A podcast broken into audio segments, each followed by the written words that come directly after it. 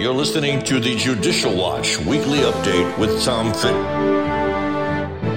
Hey everyone, Judicial Watch President Tom Fitton here with our weekly update on social media. Thank you as always for joining us. So much to talk about. I don't know if we'll be able to get to it all. Uh, Judicial Watch is doing more than ever uh, to ensure government accountability, protect the rule of law, protect the U.S. Constitution, and uh, make sure you know what the government's up to. Uh, big news first out of the Biden administration, namely Joe Biden himself has been caught red handed in a document scandal. In many ways, it's an absurd uh, situation we're in uh, because Biden has, it's been confirmed, but he's admitted or finally confessed that he had so called classified information in various locations from his days as vice president, or that's what he says. Now, they found out about this back in November, the beginning of November, a week before the election, and we only found out about it this week. And I'm convinced we found out about it this week because they figured out that the new House Republicans were to come in and figure out something was up. Now, of course, the absurdity of this is that uh, they're going after Donald Trump for similar behavior. This is the this is what you have to remember. You got to take a step back to, I just want to highlight the absurdity of this. 10, 12 years ago, Judicial Watch found out that Bill Clinton had tapes he kept after he left office, and the tapes recorded him talking to foreign leaders and members of Congress. We thought that was quintessential uh, presidential activity, that uh, the and the recordations would be the type of records the archives, National Archives, should have. So we asked them to get them. We got the proverbial hand to the face. We sued in federal court and the National Archives the Justice Department, and a federal court judge says, too bad. The president has uh, almost unreviewable authority to designate records as personal or uh, presidential. And the Justice Department went so far as to say, oh, if he has records after he leaves office, they're presumptively personal. So whether they were whether they had initially been classified or not, it didn't matter because under the presidential records, he could designate any record as personal, and all presidential records uh, you know, the presidential record classification subsumes um, any classified records. So classified records are uh, part of presidential records necessarily. So when they changed their mind and changed their position and ignored the precedent and ignored the plain law and the Constitution to target Trump over records he had after he left office, uh, we blew the whistle. And of course, they didn't stop the Justice Department because they were out to get Trump. But in blowing the whistle, you may recall here on, on, on the weekly update and elsewhere, my highlighting the fact that every president has records like this, or likely has records like this that are either classified or otherwise presidential under this new theory of the law. And so they threw out the rule book to get Trump, but I guess they didn't care what the consequences would be. And the irony is, the consequences are that Joe Biden has been caught up in this state in this same specious interpretation of the law. Now, of course, they're not applying my interpretation of the law. They're pretending all of these are crimes. So what we have here is the President of the United States, Joe Biden, according to his own Justice Department and own National Archives, is being implicated in a crime. And as I said, they covered this up, they pretended to investigate it for two months. And in Garland, in finally being forced to appoint a special counsel to look into uh, what Biden did here, admitted that the, the uh, U.S. attorney he initially appointed to look at this uh, has found uh, some issues that would require further investigation. So, what a, what a mess the corrupt Biden administration and the corrupt Justice Department have made about this, right? And, you know, a lot of this were you know, some of this were were expected just to presume is true. Like these were records from the White House, they were Biden's records that um, they were accidentally left in places, or you know, we don't know any of that to be true. I mean, the first batch they admitted was found um, down the street. I'm pointing back here. Where is it? It's literally a, a uh, like four or five blocks away. It's a it's a building at the bottom of Capitol Hill. It's a well-known spot. It's a it's a good restaurant in there, and um, you know lots of offices and such. And the Chinese funded uh, Penn Center, right? Is that what it's called? He, Biden had some hideaway office in there, and his lawyer found the classified records supposedly in November because they were moving. And you know, I've been doing this work at Judicial Watch for a long time. We've worked with a lot of law firms, and I don't recall uh, thinking we could use law firms to move records and to move offices, to engage in office moving. Usually, you know, they're, you pay a lawyer to move, there's something up there. That's my point. And then they admit, oh, we have records in his home. Two places, one in his library and one in his garage. So, what does that tell me? First of all, how did the records get there? Three different locations. And I mean records being the classified version of them. Uh, because that's where you know supposedly the legal issue is big is big you know and I would assert if he wanted to Biden could make the point these are not classified because in taking them they became declassified that all being said, but how did they get there? And when you have records in three different locations like this, it suggests that they were being used. Now, do you think Biden used them? I don't. But it does it is consistent with someone else using them. And who do you think in the Biden team would be using records like this, including records purportedly about Ukraine?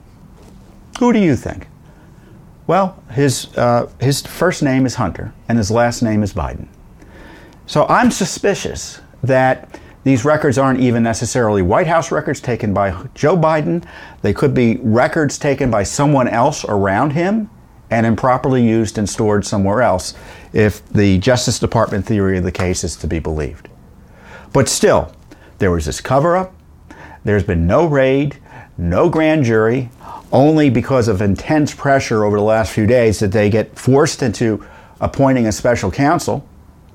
I mean, uh, Garland came out, was it in late November, and said, "Oh, you know, we need a special counsel for for uh, Trump," and he knew at the time Biden had done the same thing. So Garland's Justice Department is irredeemable. So Garland is running the Justice Department incompetently, to put it charitably, and just out- outrageously, corruptly, uh, you know, if one is being blunt. And uh, if I were Republicans, forget about impeachment, we got to get someone out, someone new as Attorney General. That's what I would be thinking about. And of course, this whole this whole absurd attack on Trump it was foreseeable it would bring in, if the law was being even modestly applied in a fair manner, other former presidents and other former vice presidents. Heck, every president since the classification system was developed by the federal government, so you're going back, I don't know, to Truman, maybe Eisenhower, under the modern classification systems. Do they do those families have classified records and presidential records under the new theory of law? Carter, Reagan, George H.W., George W., Obama. Don't get me started on Obama. I think his records have been sketchily handled uh, since the get go. And of course, all their vice presidents, including Vice President Biden. Now, some say Biden doesn't have the right to do what Obama, uh, what, what uh, Trump does, did in terms of declassification or has that type of authority. I think uh, now when you think about the president's right to declassify records, uh, he's the president, he's commander in chief. The classification authority essentially originates with him and his constitutional uh, position as chief executive and commander in chief. Now, under the president, now some some records can be uh, declassified just separately under um, uh, as a result of presidential orders uh, by the vice president, but really specific and uh, kind of a narrow subset of records. Uh, but as I said earlier, uh, the Presidential Records Act allows the president to declassify records, presuming that he designates records as personal. If the records are classified, he designates them personal. There's no second guessing them.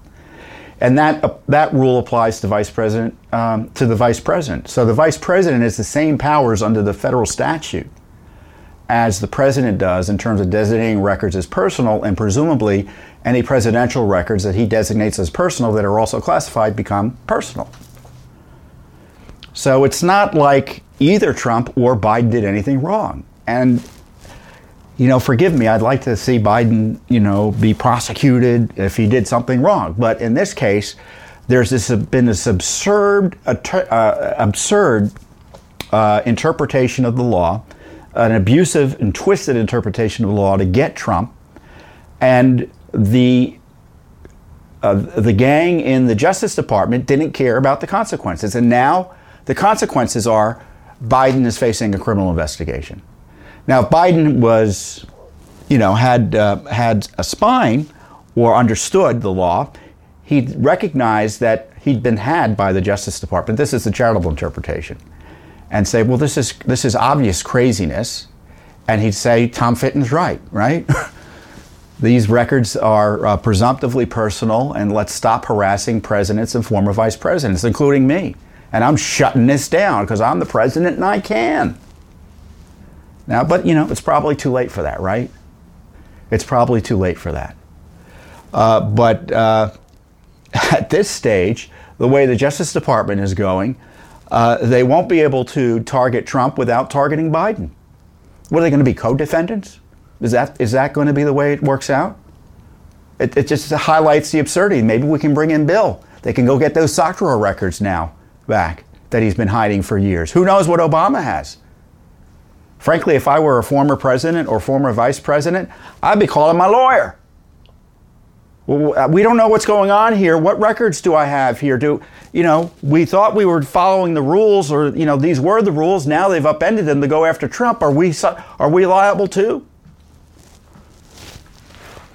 But you know, this is this is life, and this is this shows you that the Justice Department is just so corruptly incompetent, it endangers the nation's security. It's destabilizing the government.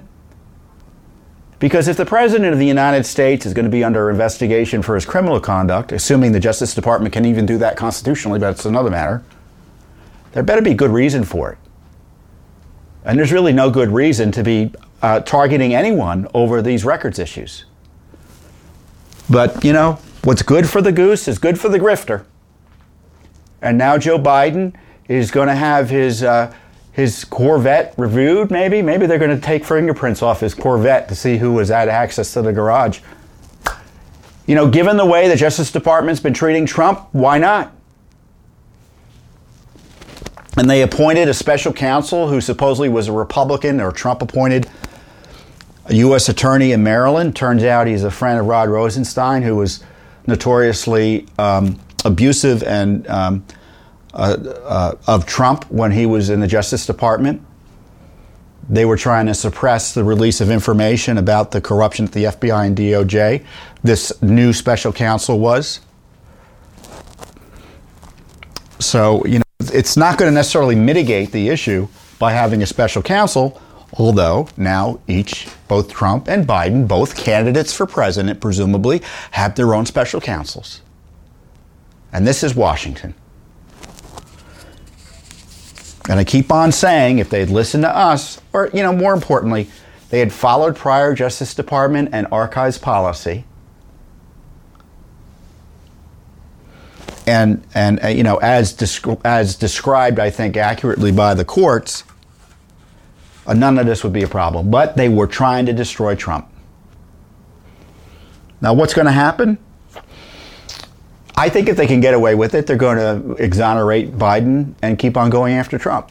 I think that's the more likely, the most likely result. But it was going to be difficult, more difficult politically. And it would be a shame if they were shut down because of politics as opposed to the rule of law being vindicated. But we'll see what happens.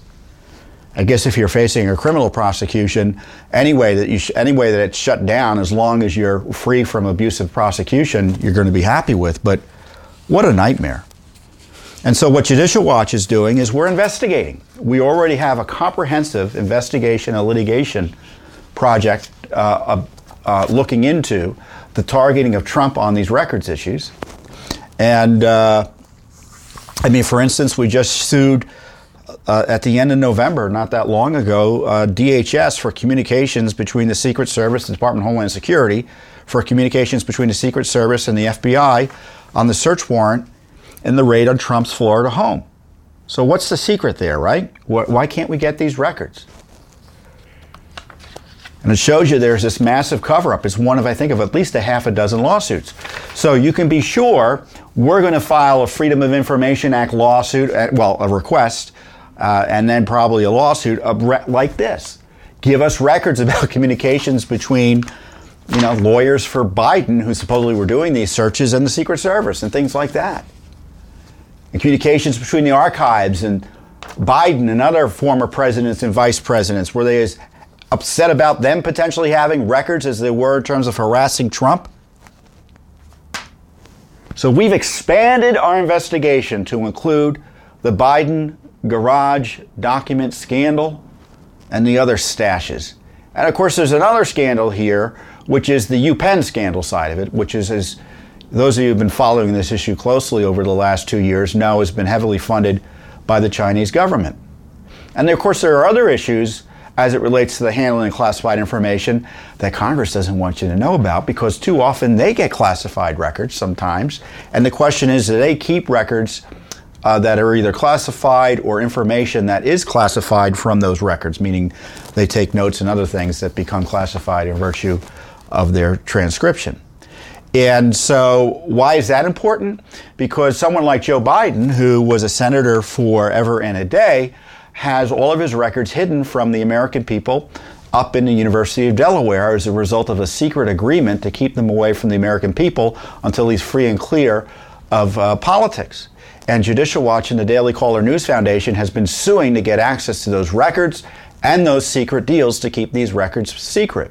And we've had uh, it's kind of like a back and forth. We win, we lose at the lower court, we go to the appeals court, the appeals court kicks it back, and the lower court doesn't want to do it again, and you know now we're back up to the appeals court.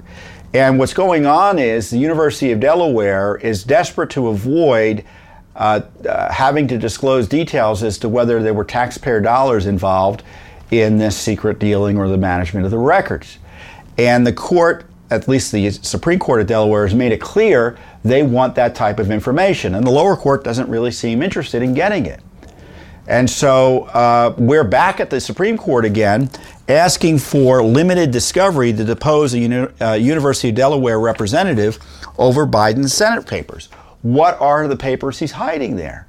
I mean, why is there so? De- you know, Biden can stop all this with a drop of a hat. He can say, just give him access. I mean, I've been out of, he's been out of the Senate for what, 10 years now? At least 10 years. Why not provide access to the records? And specifically, we've, you know, now we're fighting.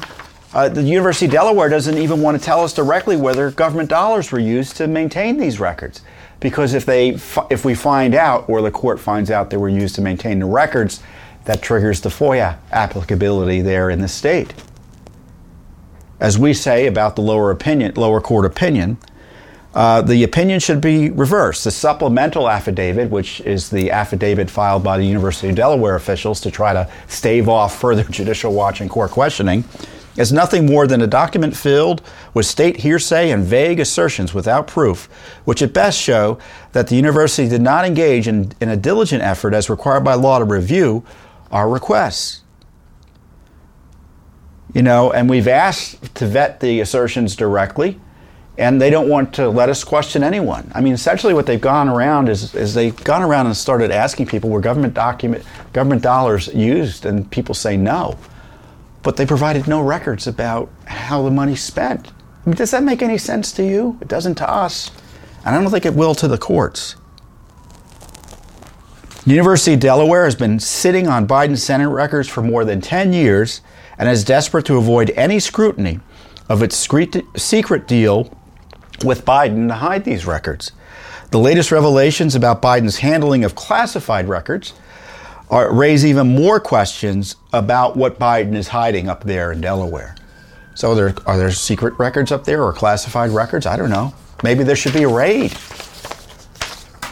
You know, one other thing that popped out uh, recently is the, and this was just two weeks ago, and I have a feeling this story was leaked purposely given uh, the ongoing um, and secret, then secret investigation of uh, the garage files, the Biden's garage files. or his secret files generally. Uh, the FBI didn't want to go after Trump, so they've leaked to the Washington Post. Initially, they didn't think there was a basis to harass him about the records, and they opposed a raid. And the raid was um, successfully pushed for by a Trump, excuse me, a Biden administration political appointee in the Justice Department. So this raid wasn't conducted or or uh, the result of, uh, you know, the recommendations of politically neutral civil servants. The career civil servants were all supposed to uh, fall down and worship whenever uh, that phrase is used. Uh, these were political hacks placed there by Joe Biden, and uh, they forced the FBI over their objections, if the Washington Post is to be believed, to raid Trump. Now, don't you think that story's leak is very in- interesting in light of you know, we didn't know this at the time the story was published, but that they were protecting Biden. So the FBI, someone in the FBI saw this is going to blow up in our faces. Let's step away from it because it's going to come out Biden's being protected and we're going to look like the goon squad as if we already don't. There is terrible corruption in our agencies, our law enforcement agencies, and they've been misused and abused to achieve political results by putting people on the dock, by prosecuting them and harassing them. And that's so dangerous to a, republic form of, a Republican form of government. It's Putin esque. So, what's going to happen with the Biden documents? I don't know. There are now two special counsels looking at two presidents' handling of records after they leave office. And, uh, you know, if, if they were competent, they'd say the law doesn't require us to pursue any of this. Let's all go home and call it a day. So, Trump should get all the darn records back, and Biden should get all the darn records back. And before I get into our other releases, I want to talk about this ongoing massive scandal of all the king's horses and all the king's men, meaning every government agency you can practically speak of, from executive branch to the Senate to the House, abusing their powers, abusing their offices to target American citizens with censorship by intimidating, enforcing, and requiring uh, Twitter, Facebook, YouTube, whatever, to take our stuff down. That's been proven beyond a reasonable doubt. There ought to be criminal investigations and prosecutions right now uh, but more is coming out. We just had information coming out that Adam Schiff sought to remove the material of uh, Paul Sperry, and they wanted a restriction of searches by Twitter users of anything related essentially to their shady impeachment effort. And it's being reconfirmed today uh, that they kept on pushing and pushing and pushing for more restrictions out of Adam Schiff's offices. Now, Kevin McCarthy, who is now the new House Speaker, I guess that's another big piece of news I should mention as we're talking. Uh, he is a Speaker as a result of his agreeing to a, um, a significant, what I would call a power sharing arrangement with conservative reformers in the House that will ensure that Congress and the House operates in a more transparent, regular manner that doesn't uh, result, for instance, in giant bills at the end of the sessions, or at least this is a theory, at the end of congressional sessions that have to be voted on before Washington collapses for lack of funding. You know, one bill, one topic, not full of grab bag goodies and other things having to do with the underlying bill that they attach to get the spending and other terrible policies passed. That's going to be no more under these new rules. And there are other new rules as well, but that's the biggest one. Uh, so McCarthy, uh, in my view, uh, has an obligation, and the Republicans, to protect the uh, public from the predations of people like Schiff. And Schiff has a demonstrated record of unethically lying about information he has as a result of his chairmanship of the Intelligence Committee and, and other positions of trust he has. And McCarthy has said, I guess he's going to kick off Schiff. He's going to kick off Swalwell. He's going to kick off who else? Ilhan Omar, because he, she said something anti-Israel. I, I don't think that's enough to kick her off. The intelligence. I think she was on the House Foreign Affairs Committee.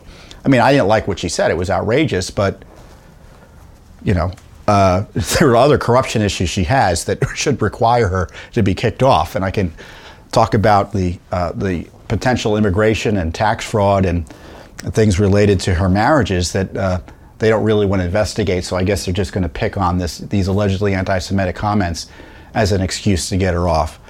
But the point is that uh, Schiff is is ethically one of the worst people in the House and he should be nowhere near classified information.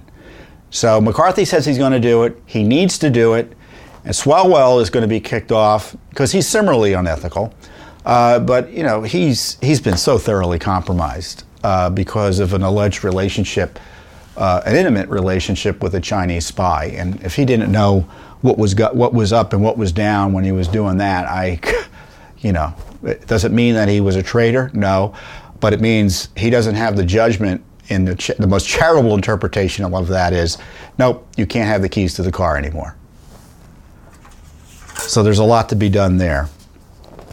Um, so the other issue about uh, the t- getting back to the Twitter files, I'm going to cause my colleagues heartburn by jumping around topics here as they try to sometimes edit these uh, these videos for future use.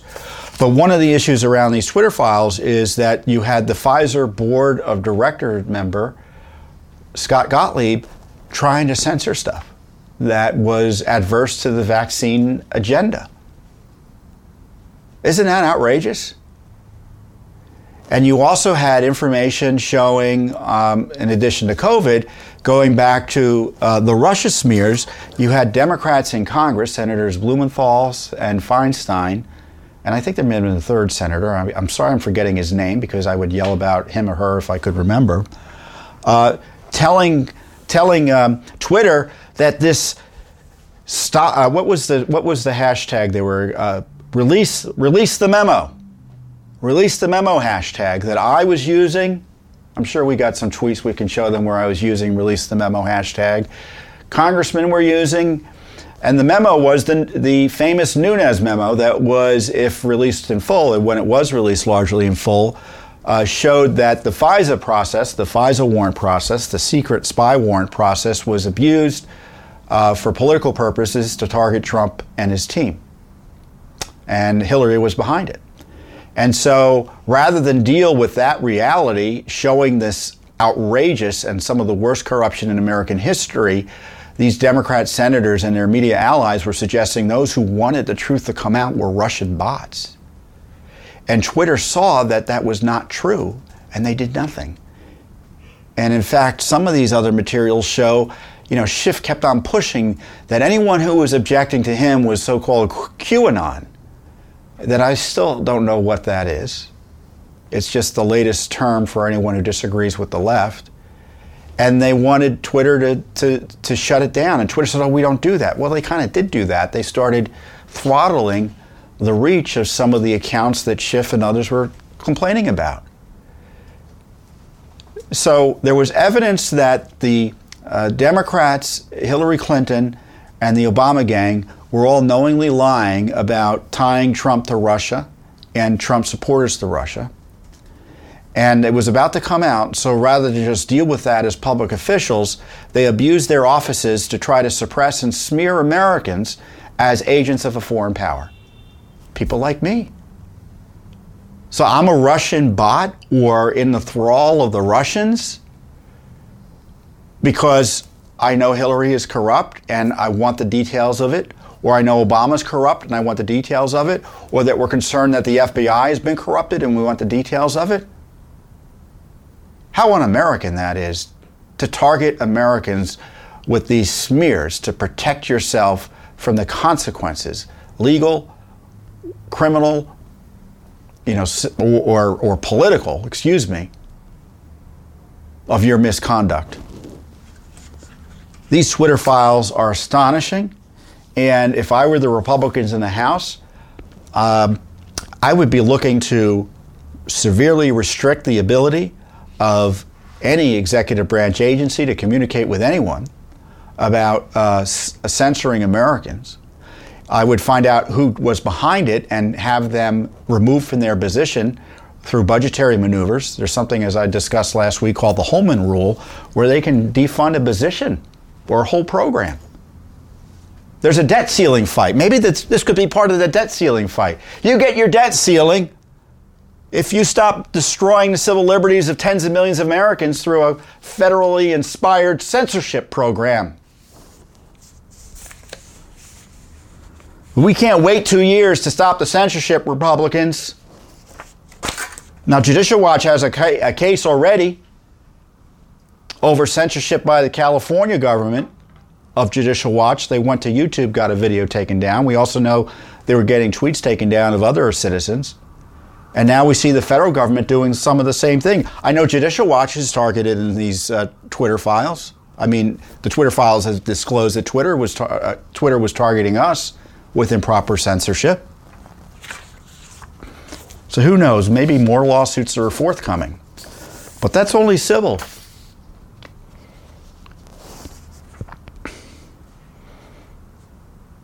And when you knowingly abuse your office to suppress the civil rights of a citizen, there's a criminal liability as well, and that ought to be pursued. So I encourage you to do two things. In addition to watching this video, which is one shortcut, keep track of the Twitter files and demand that your members of Congress, both in the Senate and otherwise, I know the Senate is controlled by uh, the party that was pushing the censorship, uh, but they, that they pursue these issues forthright, you know, in a in a in a um, swift manner, because we can't wait for our freedom, right? So there's a lot of other things I want to uh, um, catch up with you on. Uh, we have, uh, speaking, uh, Hunter Biden, there's new, another news story this week. Again, we're told that they're on the verge of making decisions about Hunter Biden, whether they're going to be prosecuting Hunter Biden. It's, it's, it's like some sort of bureaucratic Hamlet to be or not to be in terms of prosecuting Hunter Biden. I mean, who are they kidding? I mean, is it a complicated tax case if indeed that's the low rent case they want to pursue? Is it a complicated gun form case if that's indeed the low rent case they want to pursue? Come on. The real complication of prosecuting Hunter is they really can't do it in a serious way without implicating Joe Biden.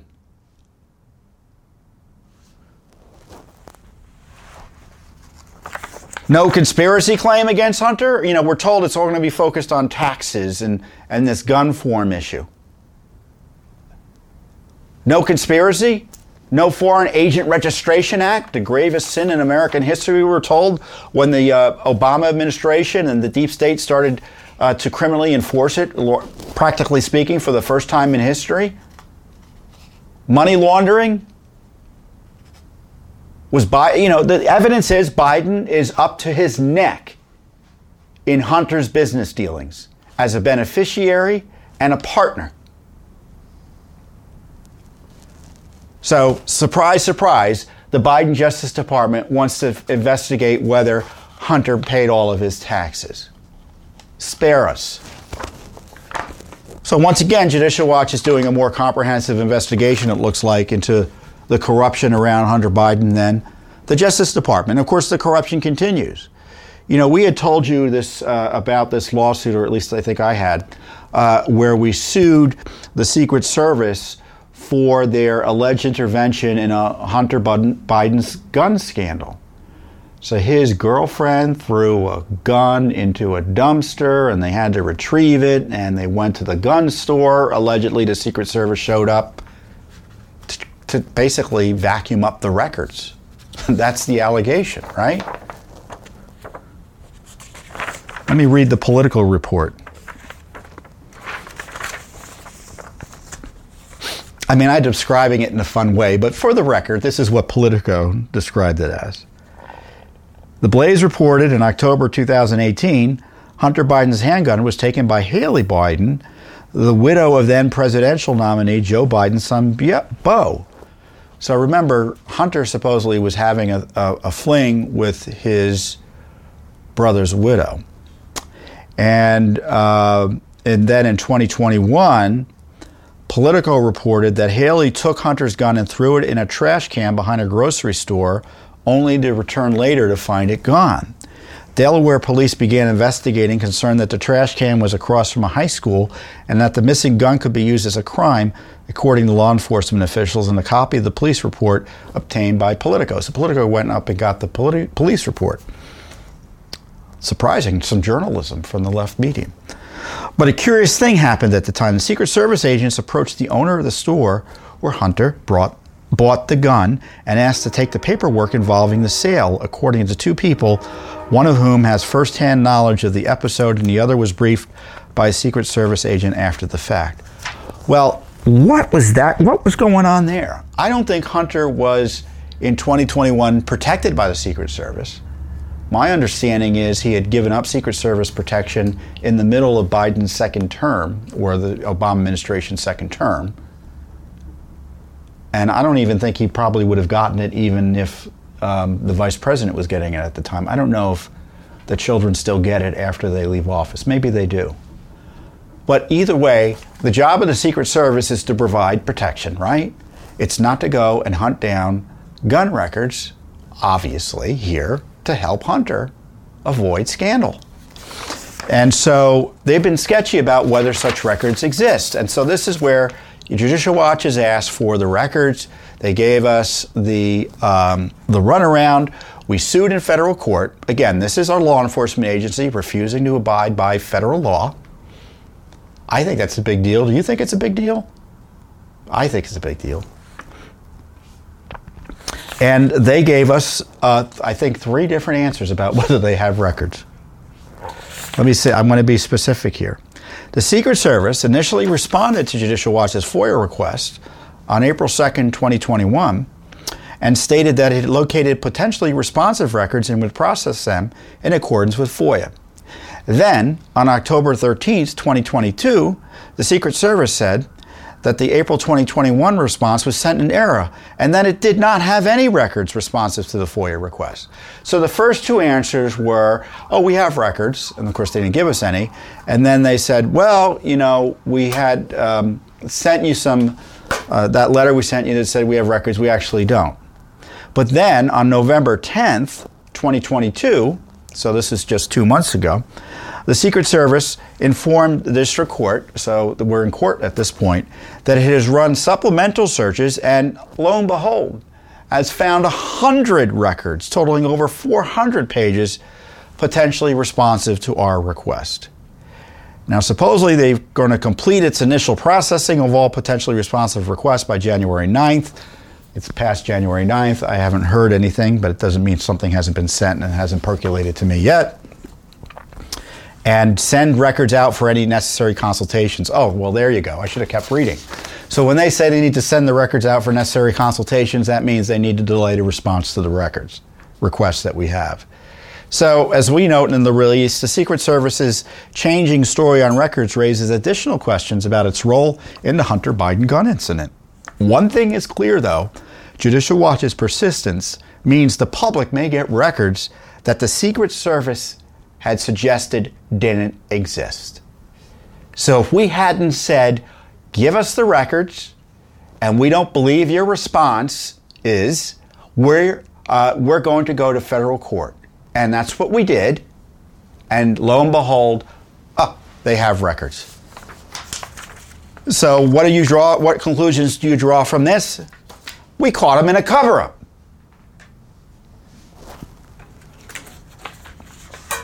to protect Joe and to protect Hunter Biden, not from the threats of security that they're supposed to, but the threats of political scandal. And that's not what the Secret Service is supposed to do.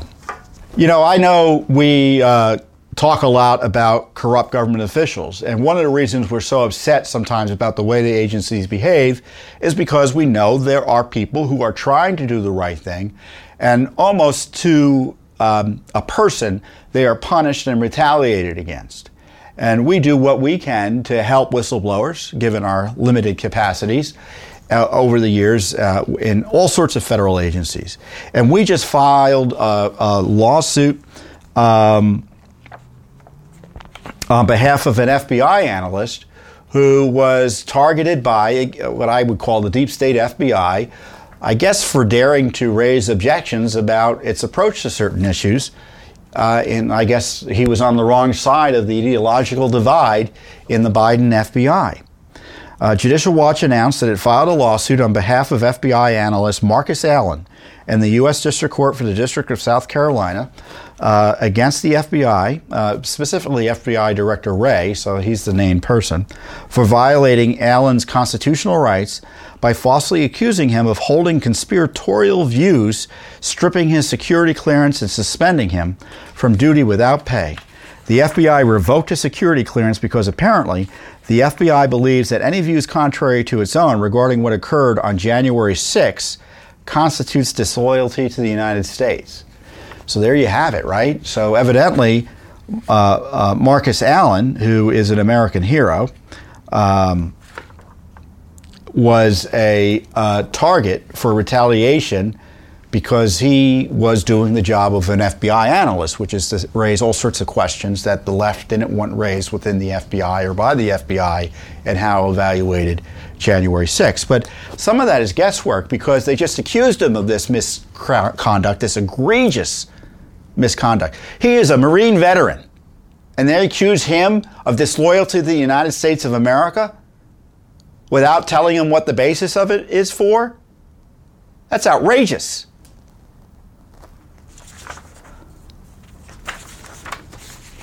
I mean, and he's a, and he's a top-notch guy because, and we quote this in the in the lawsuit, because of his outstanding military service, Allen was awarded the Navy and Marine Corps Commendation Medal and the Navy and Marine Corps Achievement Medal.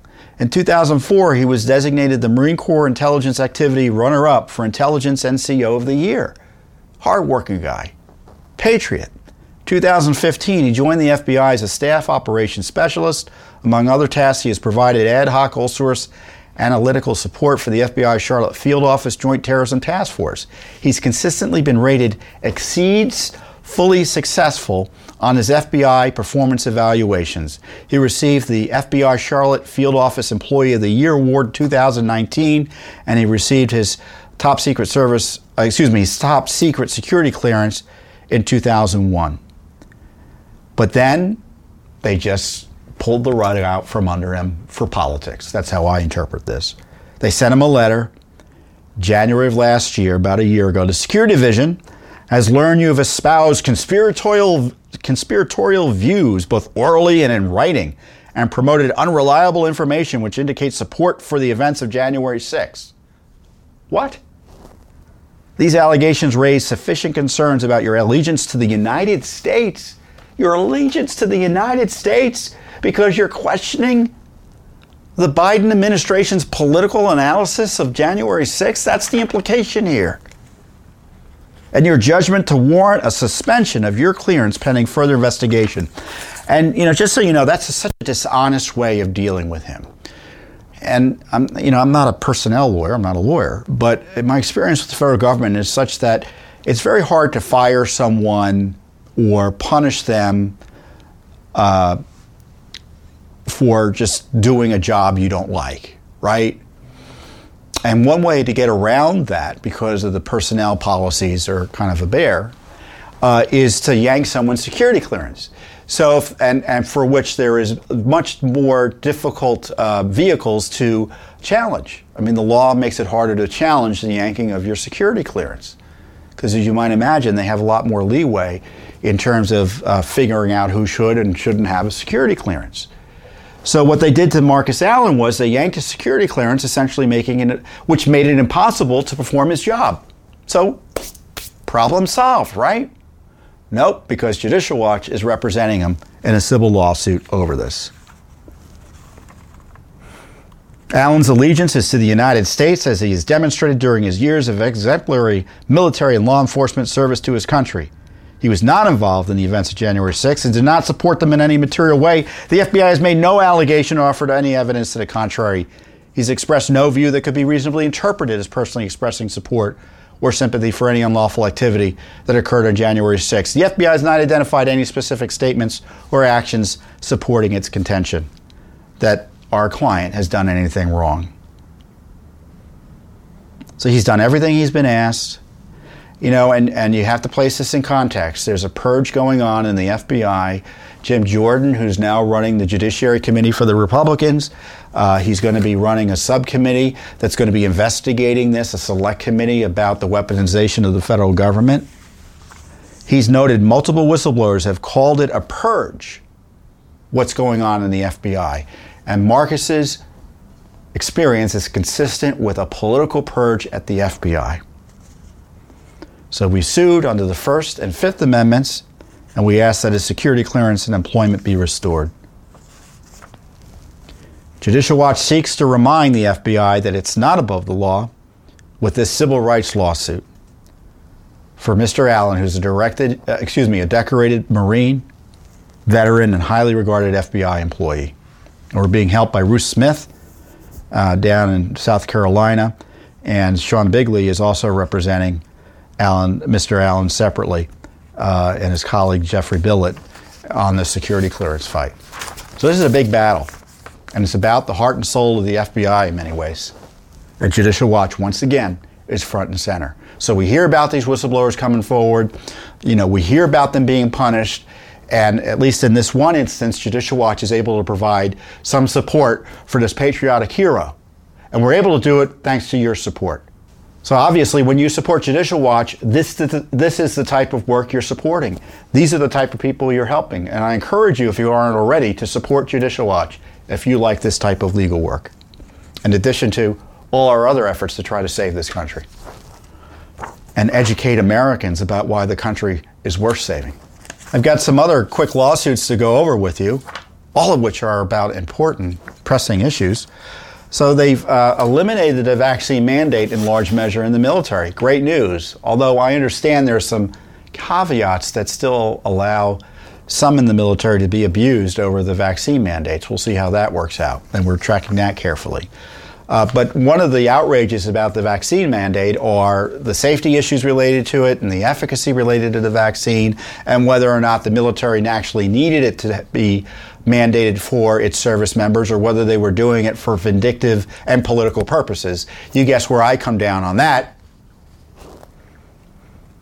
And of course, you know, if you're pushing forward a vaccine like this, uh, one thing you do as a military leader and running the Pentagon or Defense Department, you have an obligation to make sure that this novel vaccine technology that is widely being used across our armed forces or being mandated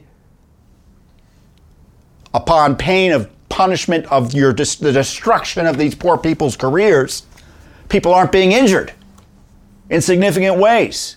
Sure enough, they're covering up information that could provide us details about whether this vaccine has injured service members. We sued for records of the Defense Department's Defense Medical Epidemiology database. A subset of the data uh, contained within this system contains up to date and historical data on diseases and medical events. It provides a user friendly interface to perform queries regarding disease and injury rates and relative burdens of disease in active component populations. It's a standard methodology it uses for medical experts to collect, integrate, and analyze active component service member personnel and medical event data. So you can see easily how COVID vaccine adverse events, for instance, would intersect with this database. In February 2021, the ranking member of the U.S. Senate Permanent Subcommittee of Investigations, Ron Johnson, Wisconsin, one of the one or two senators in the, I shouldn't say just two, maybe there's four or five in the in the Senate that are investigating these issues aggressively. He sent a letter uh, to the Defense Secretary highlighting reports from three whistleblowers about injuries to servicemen and women potentially related to the COVID 19 vaccines. Based on data from this database that I'm talking about, Thomas Renz, an attorney who is representing three Department of Defense whistleblowers, reported that these whistleblowers found a significant increase in registered diagnoses on the databases for on the database for miscarriages, cancer, and many other medical conditions in 2021 compared to a five-year average from 2016 to 2020. So the question is, what caused that? And it doesn't seem like anyone much cared in the Defense Department. So we asked for records about this issue and these issues. And I'm not going to read the FOIA because I think there are one, two, three, seven subparts or something like it. Essentially, we want records about what was going on with this database from the senior leadership. It's a great FOIA request. Another, another image shared on Facebook shows that uh, there were skyrocketing levels of disease among military personnel. And an unnamed Defense Department source told Reuters, of course, they're trying to cover their tracks here, because Reuters and other news publications they come in they're not news publications they're activist groups who call themselves news publications in my view but they come in to fact check all this. So all these concerns come in and then the fact checkers come in from the left to lie for the government to suppress questions about the vaccines or abusive mandates. The calculations based on figures from the defense medical epidemiology database are incorrect Last year's apparent sharp increases were caused by underreporting for the years 2016 2020. A spokesperson for the Department of Defense told Reuters that due to data corruption, the platform showed only a fraction of the actual medical diagnoses registered in that period. Oh, so it was a computer error that showed this radical jump in diseases in 2021 because they hadn't been counting everything properly till then. This is why we sued. We want to figure out the truth. And of course, it ignores the point as to what is the basis for causing any diseases that are registered in the database, right? Are they adverse events? Are they separate events? Are they tied to COVID? Are they tied to COVID 19 vaccines? Or are they just part of the things, medical issues that happen to human beings in the course of being in the military? So, this is a great little lawsuit. I keep on saying that, but I mean, don't you love what Judicial Watch does? Who else does this stuff? No one.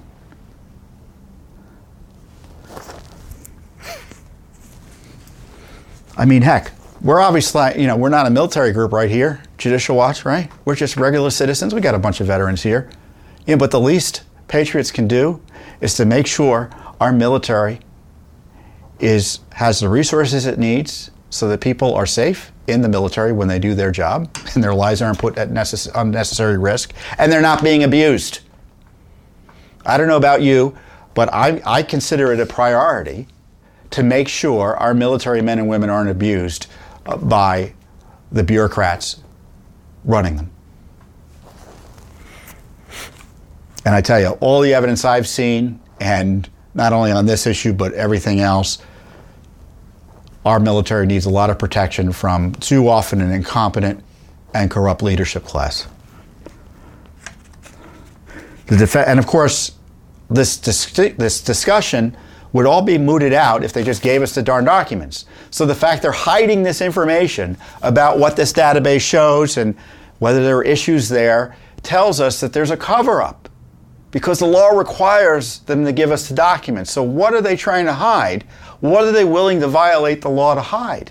Yeah, as I say in the release, the Defense Department seems to have something to hide about a key database that could provide insight on any issues related to the COVID 19 vaccines, which, as again, outrageously and in sm- some small measure until recently was mandated.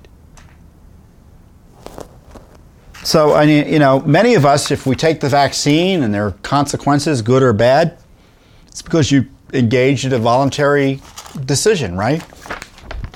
Not many, many, men, not many young members of our military. So we have to protect them or vindicate them if they've been damaged and expose what went on so they're never similarly placed in this untenable position of choosing whether to serve their country and continue their careers in the military versus taking this irreversible medical treatment like the COVID vaccines. And speaking of corruption in the medical community, one of the worst and terrible forms of corruption is the use of fetal organs obtained from the bodies of unborn human beings killed by abortion for Frankenstein like medical experiments human mice hybrids. They were attaching the scalps of unborn babies to mice, right? Just nightmare using livers and thymuses and brains, selling heads, hearts, right? And we have the credit card receipts. We've done the investigation. Yeah, University of Pittsburgh, where we had exposed essentially what was a chop shop. I mean, they had buzzsaws and everything uh, to dismember uh, the, the innocent unborn killed through abortion. Uh, we exposed that, uh, federally funded, by the way, by the FDA in part, uh, with our friends at the Center for Medical Progress. Outrageous stuff. Now, this became a controversy thanks in part to Judicial Watch disclosures during the Trump administration of these barbaric experiments, and Trump, to his credit, and his administration turned off the spigot or attempted to for these uh, horrific experimentation uh, uh, programs that were widespread. I mean, they were essentially trafficking in fetal organs, arguably contrary to law. One court found in getting documents for us he said, Well, this looks like it's a violation of the law. You're not allowed to be doing this. So the Biden administration, which is uh, full of uh, pro abortion, and I don't use that term lightly, extremists, came in and they turned the spigot back on.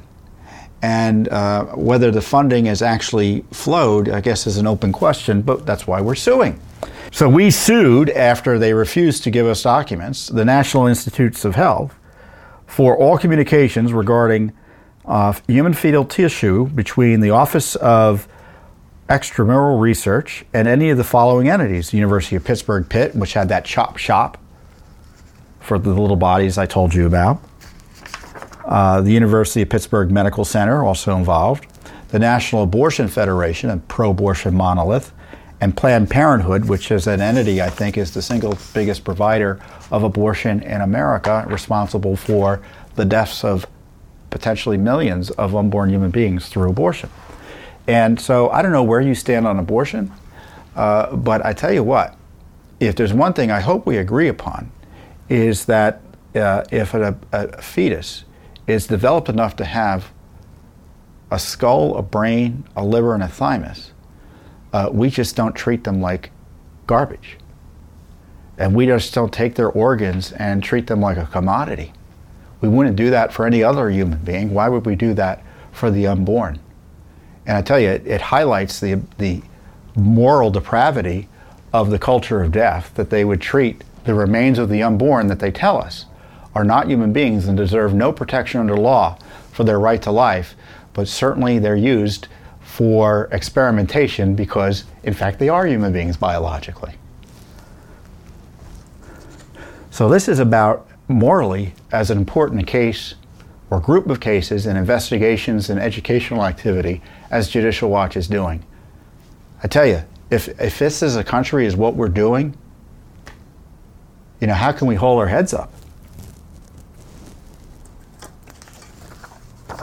So I don't know what Congress is going to do. Maybe that would be an interesting case. Maybe they can stop, start exposing and defunding this barbarism, these Frankenstein-like experiments.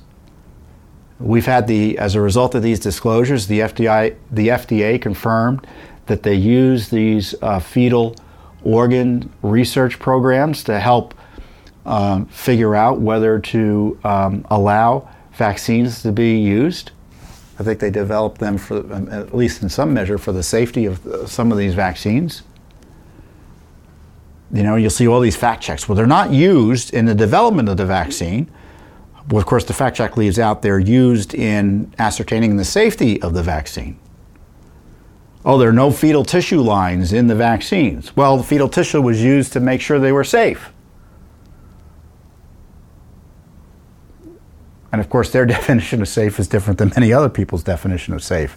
So there are a lot of lies around this because a lot of people are very nervous that Americans are going to get on to this, this Frankenstein opera- these Frankenstein operations that we're performing in medical facilities around the country uh, using the body parts of the innocent unborn. So, as you can see, Judicial Watch is in the middle of everything. Uh, from uh, the corruption here in Washington, D.C., the uh, uh, First Amendment threats to your freedom, uh, defending uh, whistleblowers. There's really no other entity doing as much heavy lifting as Judicial Watch is for the rule of law, the U.S. Constitution, and, and patriots who are being punished for doing the right thing. And I encourage you again to support our work. You can go to judicialwatch.org, judicialwatch.org, click on the donate button, make a donation, and if you make that donation, uh, you will be joining a cause and a movement that is historic in its scope and importance and necessity for the future of liberty, the rule of law, and our republic. Thank you very much, and I'll see you here next time on the Judicial Watch Weekly Update. Thanks for listening to the Judicial Watch Weekly Update with Tom Fitton. For more information, visit www.judicialwatch.org because no one is above the law.